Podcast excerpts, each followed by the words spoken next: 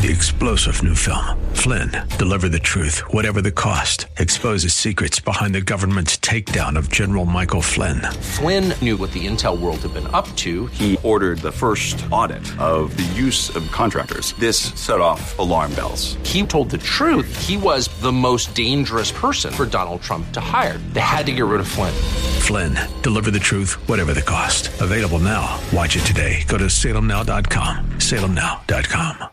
City W L C C Brandon. Faith Talk Tampa. Download the Faith Talk Tampa app or listen on TuneIn and Odyssey. The following is sponsored by Verse by Verse Ministries and is pre-recorded. Do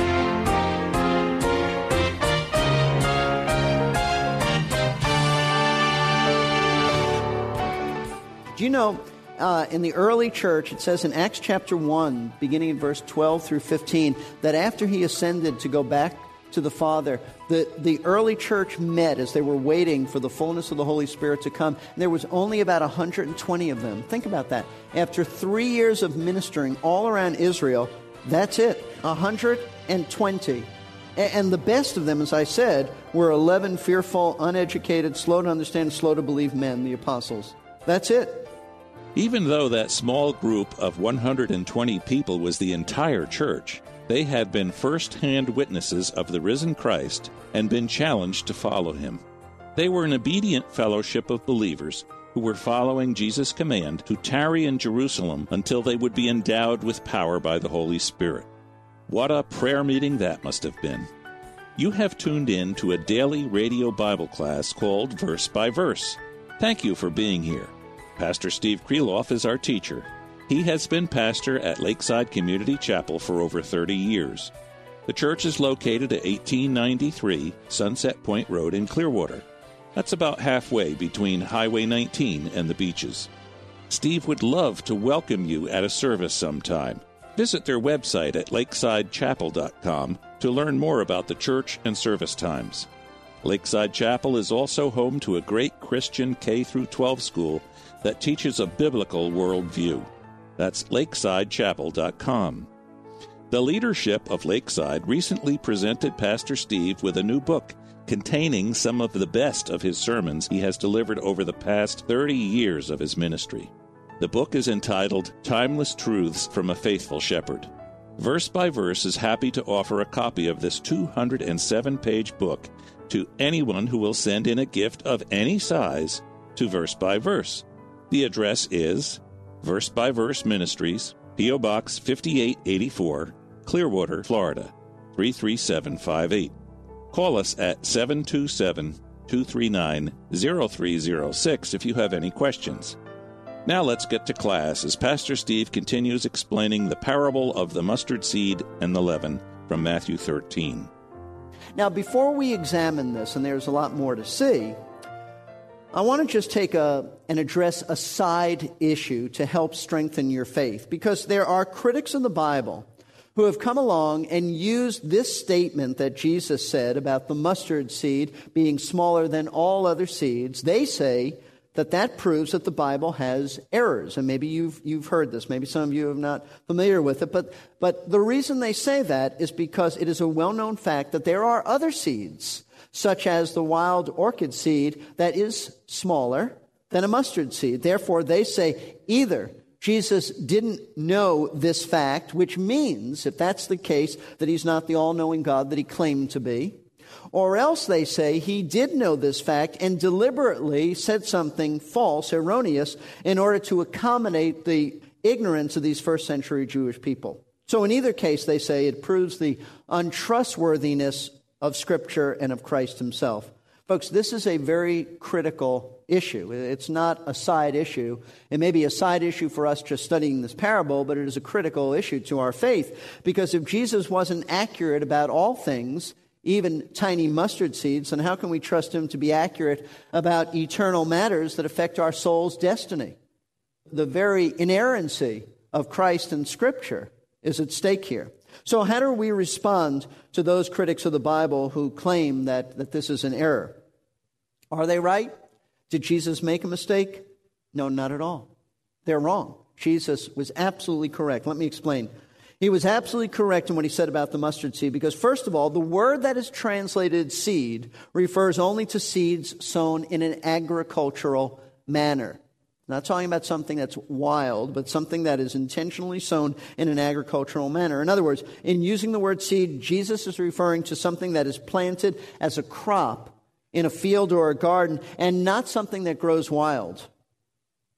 See, while it's true that other seeds were smaller than mustard seeds, they were all wild seeds and would not have been planted as a crop. So that so when Jesus said that the mustard seed was the smallest of all seeds, he meant that it was the smallest of all planted seeds. And that was absolutely a one hundred percent accurate statement. Secondly, we have to keep in mind that Jesus was, was talking and ministering within a first century Jewish framework. He, he wasn't giving them a lecture on botany about all plant life that would eventually take place on this planet. See, tobacco seeds are actually smaller than mustard seeds, but tobacco is a modern plant of American origin that would be discovered centuries later. Jesus was simply stating to those Jewish people of his day that the small seeds that they planted were mustard seeds. That's absolutely true. Listen, don't let the critics of the Bible shake your faith with accusations against Christ's integrity. The Lord Jesus can be absolutely trusted to speak the truth on all matters, and the Bible is absolutely inerrant and infallible, from mustard seeds to eternal salvation. Therefore, we can trust the accuracy of what Christ had to say about all things, and that includes what he had to say about the mustard seed being like the kingdom of heaven. So the point that the Lord was making in comparing the mustard seed to the kingdom of heaven is that they're both very small and very insignificant looking. However, that's not all he had to say, and that's not all of the, the picture of this comparison. Notice how the remainder of verse thirty-two reads. It says, and this is smaller than all other seeds, but when it is full grown, it is larger than the garden plants and becomes a tree, so that the birds of the air come and nest in its branches. You see, here's the thing about a mustard seed. It may start off very small, very tiny, but it doesn't stay small. It doesn't stay tiny. It grows to be such a large shrub that it actually takes on the properties of a tree, so that its branches are so strong and so sturdy that birds can actually come there and nest and stay in that tree. It's a known fact that mustard plants in Israel often grow to a height of twelve to fifteen feet, and it is not uncommon to have birds nest in its branches. And so Jesus compared his kingdom to a mustard seed because they, they resembled each other. They're very similar in the sense that they both started off small and, and very insignificant, unimpressive looking, but they grew into something large, significant, and very impressive. Now, that's basically what the parable says. And that's exactly how the Jewish people of our Lord's day would have understood it. They, they would have gotten it. But what does it mean? We have to understand the spiritual and deeper meaning here to get the point. So what does the parable of the mustard seed mean? You know what it says. What does it mean? Interesting. When we're studying these parables, we are not given anywhere in Scripture an explanation by Christ of his interpretation for these parables. We did have that. We did have his infallible interpretation explaining the meaning of the parable of the sower. We did have his infallible interpretation explaining the meaning of the parable of the wheat and tares. But there is no explanation given here by the Lord about what this parable means. And there's a good reason for that. It's not that hard to understand. It's self-explanatory. The main truth of this parable was obvious to his disciples, and it'll be very obvious to you in just a moment. What Jesus wanted his disciples to understand about the nature of his present-day kingdom was simply this, that like the mustard seed, it would only start off looking small and insignificant, but it would eventually grow into something that was enormous and very significant. Let me try to put this in perspective for you. During Christ's earthly ministry, his kingdom started out with a handful of people, and a motley crew they were. When you think about this, we, we did a study um, some time back about the first apostles, about the apostles, the first disciples. They were an obscure, small, very unimpressive group of men, mostly fishermen. They were theologically uneducated. They were slow to understand. They were not the, the sharpest knives in the drawer, as we would say. Um, I'm always reminded of, of Philip, who I don't think was the brightest guy, who said after three years, "Lord, show us the Father." And and you just can hear Jesus sighing, "Philip, how long have I been with you? How, how you're not getting it yet?" I mean, these were not the sharpest guys. They they had little faith. They did not comprehend things. They had to have things explained over and over again. They were constantly arguing about who was greatest in the kingdom. This was the nucleus of the early church. That's how the kingdom started. That's Jesus called them in Luke twelve thirty-two his little flock. That's really a bit of an understatement. Little flock. The people who followed him were not the prestigious elite of Israel. The multitudes didn't didn't really flock to him. They they not as disciples. They came to get free food and healing, have demons cast out, but they were not willing to commit themselves to him. Do you know, uh, in the early church, it says in Acts chapter one, beginning verse twelve through fifteen, that after he ascended to go back to the Father, the, the early church met as they were waiting for the fullness of the Holy Spirit to come. There was only about one hundred twenty of them. Think about that. After three years of ministering all around Israel, that's it, one hundred twenty. And the best of them, as I said, were eleven fearful, uneducated, slow to understand, slow to believe men, the apostles. That's it. As someone said, a modern church of that size is thought to be quite small, yet that was the nucleus of the early church. So think about the whole earthly ministry of our Lord, just like a tiny mustard seed, small, insignificant in appearance. Jesus, after all, came preaching to Israel that he was their king and the kingdom had arrived. He said, "Repent, for the kingdom of heaven is at hand." But nobody took his kingdom really seriously. Nobody, except this little handful. It looked pathetic. It looked irrelevant. This was a king who was born in an obscure region of the Roman Empire. He spent his life among simple and uncultured people in a rather low-grade town in Galilee called Nazareth. Remember what Nathanael said about Nazareth? Can anything good come out of Nazareth? Even amongst the Jewish people, didn't have much of a reputation. In fact, Christ's kingdom was so small and insignificant looking that his enemies didn't even recognize that it existed. It, look with me at Luke chapter seventeen. I, I just want you to see when Jesus said it's like a mustard seed, that's exactly what it was. Nobody took note of it. In Luke seventeen, this is really interesting. It says in verse twenty, "Now, having been questioned by the Pharisees as to when the kingdom of God was coming," they didn't even realize that it was there, "he answered them and said, 'The kingdom of God is not coming with signs to be observed, nor will they say, look, here it is, or there it is.' He said, 'For behold, the kingdom of, of God is in your midst. It already exists in my handful of unimpressive-looking disciples,' and they didn't even see it." So his enemies didn't even know that it was here. You talk about small. It's exactly what it was. And not even his own disciples got it. Remember in Acts chapter one, verse six, just as the Lord is about to ascend from the Mount of Olives, go back to the Father, the disciples, the apostles, say to him, "Lord, will you at this time restore to Israel the kingdom?" Now, we understand what they were talking about. They thought only of the inauguration of the Messianic kingdom, that glorious, large-scale kingdom. That's all they thought about. They, they were still looking for the grandeur of his visible earthly kingdom. They failed to see that they were the start of the kingdom. They were it, and they didn't even realize it. So Jesus was absolutely correct. His kingdom really did start off rather obscure, just like a tiny mustard seed, unimpressive looking. However, the point that he was making in this parable was that though small and unimpressive now, his kingdom wasn't going to remain like that. It would grow to something that would be very large scale.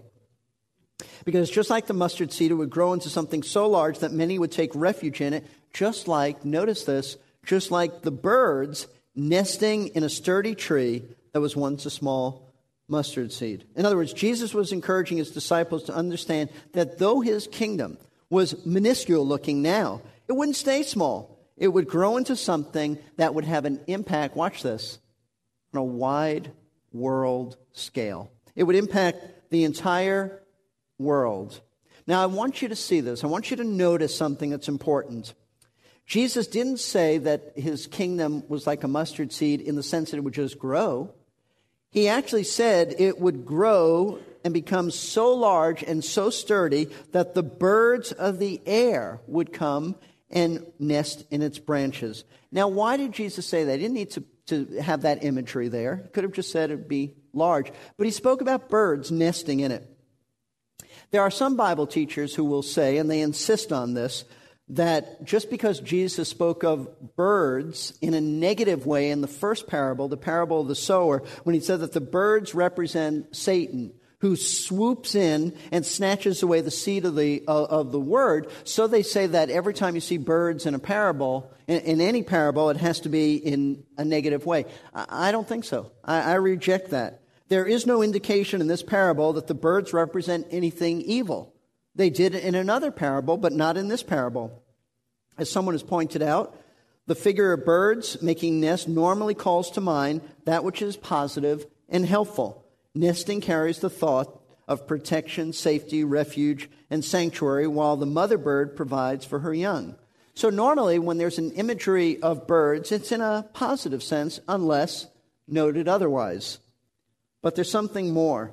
Remember, the Lord was speaking to Jewish people, Jewish people who, who, unlike Jewish people today, really did understand their Old Testament. What would have come to their mind if a Jewish person heard of a kingdom and birds together resting on their branches? There's only one thing that would have come to their mind. Let me show you this. Daniel chapter four. In Daniel chapter four, we're given the imagery of a kingdom with birds that nest in it. It is, it is the kingdom of a man by the name of Nebuchadnezzar, who was the king of the greatest empire of his day, the empire of Babylon, the Babylonian Empire. And we read in, in Daniel chapter four, verses eleven and twelve, about this dream, this vision that Nebuchadnezzar had. Here's what it says. Verse eleven, the tree grew large and became strong, and its height reached to the sky, and it was visible to the end of the whole earth. Its foliage was beautiful, and its fruit abundant, and in it was food for all. The beasts of the field found shade under it, and the birds of the sky dwelt in its branches, and all living creatures fed themselves from it. So you understand that Nebuchadnezzar had this dream or this vision in which he saw a tree with branches going out and birds and other animals taking refuge in it. Now, nobody in his kingdom knew how to interpret this, but there was a man by the name of Daniel, a prophet of God. And as the chapter goes on to say, Daniel was able to give the correct interpretation of this dream. He gives it in verses twenty and following. We read this. He tells Nebuchadnezzar, the tree that you saw, which became large and grew strong, whose height reached to the sky and was visible to all the earth, and whose foliage was beautiful, and its fruit abundant, in which was food for all, under which the, the beasts of the field dwelt, and in whose branches the birds of the sky lodged. It is you, O king, for you have become great and grown strong, and your majesty has become great and reached to the sky, and your dominion to the end of the earth. What Daniel was telling Nebuchadnezzar is that you, you are this kingdom. You are this tree. Your kingdom has become so great, Nebuchadnezzar, that it brought many great things to other nations all around the, the world. In other words, the birds that dwelt in the branches of Nebuchadnezzar's kingdom were the nations of the world that benefited from his kingdom. It's it's true that the Babylonian Empire took a lot of lives and was brutal, but the nations of the world as a whole did benefit from this kingdom. How? They benefited in the sense that his kingdom brought advancement to the other nations in the field of economics, of education, art, farming, et cetera. On and on it went. It, it really did benefit the other nations. And by the way, in Ezekiel thirty-one six, we're given the precise same imagery about another kingdom, the kingdom of Assyria, that that is represented as a tree with branches going out and birds nesting in it. If you want to look that up on your own, you can. That's Ezekiel thirty-one, verse six. So what is the point that Jesus was making in stating that, that birds are going to nest in the branches of his kingdom? It's this. Same point, same point that the Babylonian and Assyrian kingdom had. Jesus wanted his disciples to understand that his kingdom was going to start off small, unrecognizable, like a tiny mustard seed with just a handful of very unimpressive followers, but it would grow into a glorious and great kingdom, bringing, watch this, untold blessings and benefits to those who would come under its influence. And folks, that's exactly what has happened in history, and it happens today. Within forty years of Christ's death and resurrection, the gospel had reached all the major cultural centers of the Roman Empire. And today, Christ's kingdom has spread literally to the ends of the earth. No matter where you go in the world, there are believers. In my limited travels in the world, I have always come across the Church of Jesus Christ. Even in Papua New Guinea, there are believers sitting around worshiping the Lord, no matter where you go. And when believers live in obedience to the Word of God, they do become great blessings to the nations of the world that they live in. How? When they are obedient to the Word of God, believers have the strongest marriages. They raise children who are respectful and obedient. They lift the moral standards of their society. They demonstrate compassion and kindness to those who are hurting. They are the most productive workers. They are the model citizens who respect and obey government authorities, on and on, untold blessings. When believers are obedient to the Word of God, they do bring blessings to their society. Listen, it is a fact of life that wherever the gospel of Christ has gone, society has benefited. Always. Because historically, it has been Christians who have worked at abolishing slavery, especially in England, bringing about justice and prison reforms, enhancing educational levels of the culture. Christians are usually the ones in the culture to establish hospitals and, and medical clinics. They're the ones who address the rights of children, the dignity of women, and countless other benefits that come from being exposed to the Judeo-Christian ethic. Wherever the kingdom is, it has brought blessing to society. So why did Jesus tell his disciples this parable about the mustard seed? Simply because he wanted them to understand that in spite of being so few in, in number and being opposed by Satan, his kingdom would grow into something, something special, something so large that it would cover the world and have a global impact. And folks, you and I need to be encouraged by the same truth. Sometimes we do feel like we're very alone. I was talking to a Christian leader recently, and he and he said to me, he said, you know, it just gets so lonely. And I understand that. But you're not alone. You're not alone. You are part of, of something that is bigger than what we, we realize. And and sometimes people kind of get uh, just locked into their own, into their church and thinking, well, that's that's all that, that we really are, just just us in a church. But no, it, you're part of a vast kingdom, reaches around the, the globe. You may feel at times a bit overwhelmed by living in a world that's very hostile to Christians, Christ, and Christianity, but you are part of that vast kingdom that stretches around the world, a kingdom that has bestowed blessings upon believers and unbelievers wherever it has gone. So this is the point of the parable. It is intended to bring encouragement. We may be small, but the kingdom is large. We may, may have started off being unimpressive, but we will have an impressive way of influencing people. And the Church of Jesus Christ continues to grow around the world, especially in areas where Christians are persecuted for their faith. How true the predictions of Jesus are that his kingdom would become a great tree where followers would find a safe refuge of hope for the trials of life. Again, we say thank you for listening to Verse by Verse today. Thanks also for your faithful prayer and financial support. This program is sustained by the gifts of interested listeners like you who give and pray regularly. To show our appreciation, we are offering the book, Timeless Truths from a Faithful Shepherd, free to anyone who sends in a gift of any size to Verse by Verse Ministries, P O. Box fifty-eight eighty-four, Clearwater, Florida, three three seven five eight. You may also contribute online by going to verse by verse radio dot org. You can call us at seven two seven, two three nine, zero three zero six. And our email address is contact at versebyverseradio.org.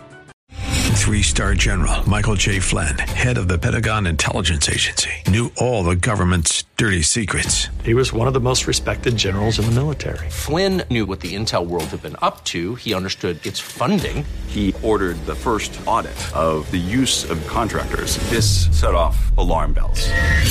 The explosive new documentary, Flynn, Deliver the Truth, Whatever the Cost, and covers the facts behind this scandal. Flynn told the truth. He was the most dangerous person for Donald Trump to hire. I find out the worst enemy that I'm going to face in my life is right here in America. They took my assessment and they wanted me to change it. And I was like, I'm not changing it. They had to get rid of Flynn. With in-depth interviews, archival footage, and never-before-seen personal records of the man behind the headlines. I just felt like I was drowning. Flynn, Deliver the Truth, Whatever the Cost. Available now. Watch it today. Go to salem now dot com. salem now dot com.